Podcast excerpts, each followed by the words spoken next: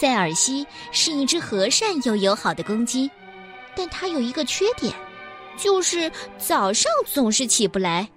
农夫很不满意。如果每天早上把大家叫醒的是一条狗，那么养一只公鸡还有什么意义呢？塞尔西已经努力去改变了，但是没有什么进步。直到有一天，农场来了一位不速之客。好吧，一起走进这个故事，名字叫《睡不醒的公鸡》，是由一二三童书馆推荐的。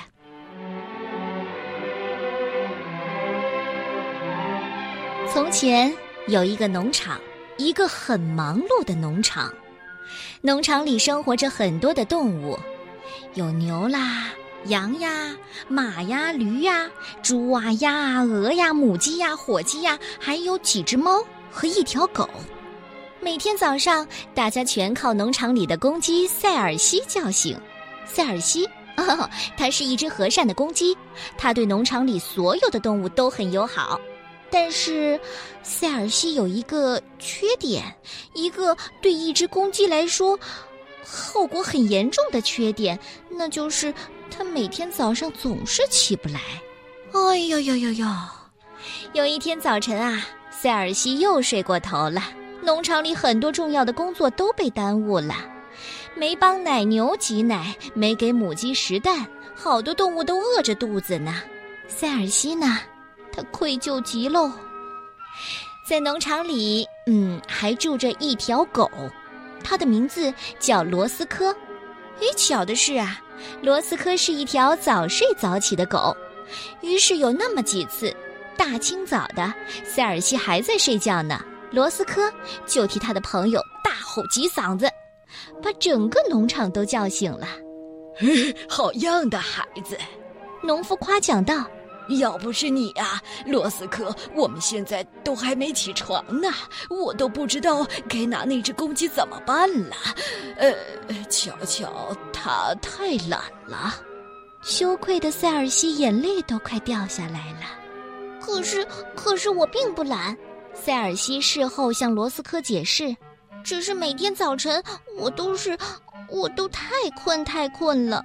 我总是帮忙照顾小羊羔，每天临睡前我都要给小鸡宝宝们讲故事，再和鹅妈妈们聊聊天儿。等我把这些都做完之后，就已经很晚了，而第二天一大早我还没休息过来呢。呃，是吗？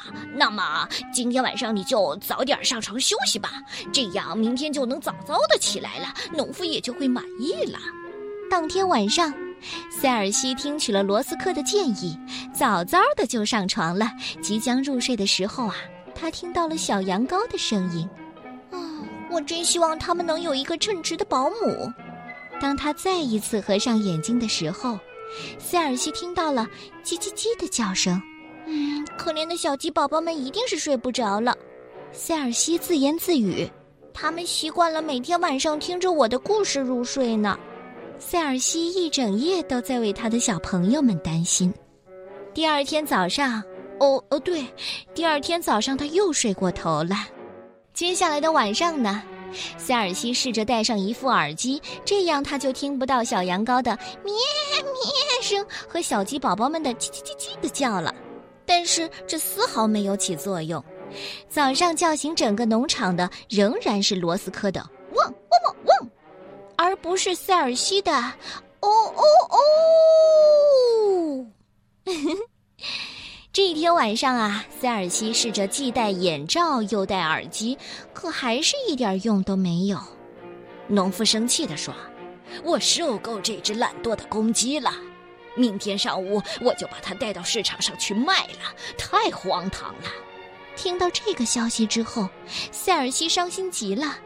如果如果农夫把我卖了，谁知道买我的会是什么样的人呢？谁知道我的新家会是什么地方呢？看来，看来我只有一条路可以走了。那天夜里呀，塞尔西给小鸡们讲了最后一个故事，给小羊羔们道了最后一声晚安。之后，他独自收拾好了行李箱，他最后再看了一眼夜色当中的农场。所有的朋友都在沉沉的梦乡当中，我会想念你们的。”塞尔西轻声地说。塞尔西正要最后一次走出农场大门，突然一个黑影一闪而过。塞尔西一动也不敢动，睁大眼睛望向四周。就在前方不远处，一个很可怕的、很可怕的东西正在悄悄的潜入农场。狐狸，是，是狐狸。塞尔西紧张的注视着那火红色的侵略者，慢慢的逼近鸡舍，他的心脏都要跳出来了。如果，如果我不阻止他，那只狐狸会把我的朋友给吃掉的。塞尔西深吸了一大口气，张开嘴，用他最洪亮、最高昂的公鸡啼叫声叫道：“哦哦哦！”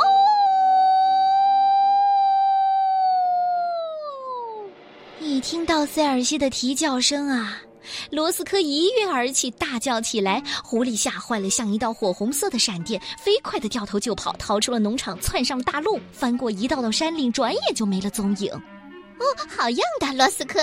动物们纷纷道谢。如果不是你，我们可就全完了。呃，呃可是我并不是你们该谢的人。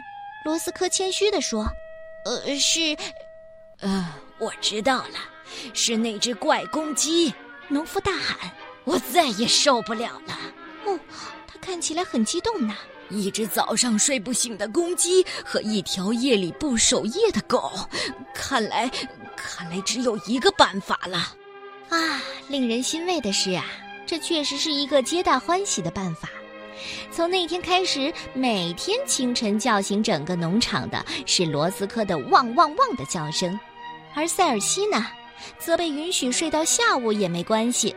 夜幕降临的时候啊，和善的塞尔西负责给小鸡宝宝们讲故事，哄他们入睡，接着去照顾小羊羔们，最后和鹅妈妈们好好的聊聊天儿。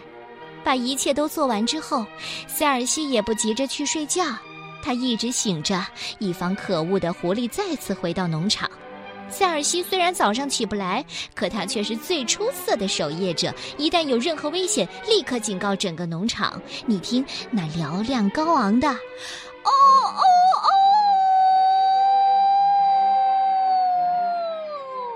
哼哼，董月阿姨叫的像不像？这个故事的名字叫《睡不醒的公鸡》。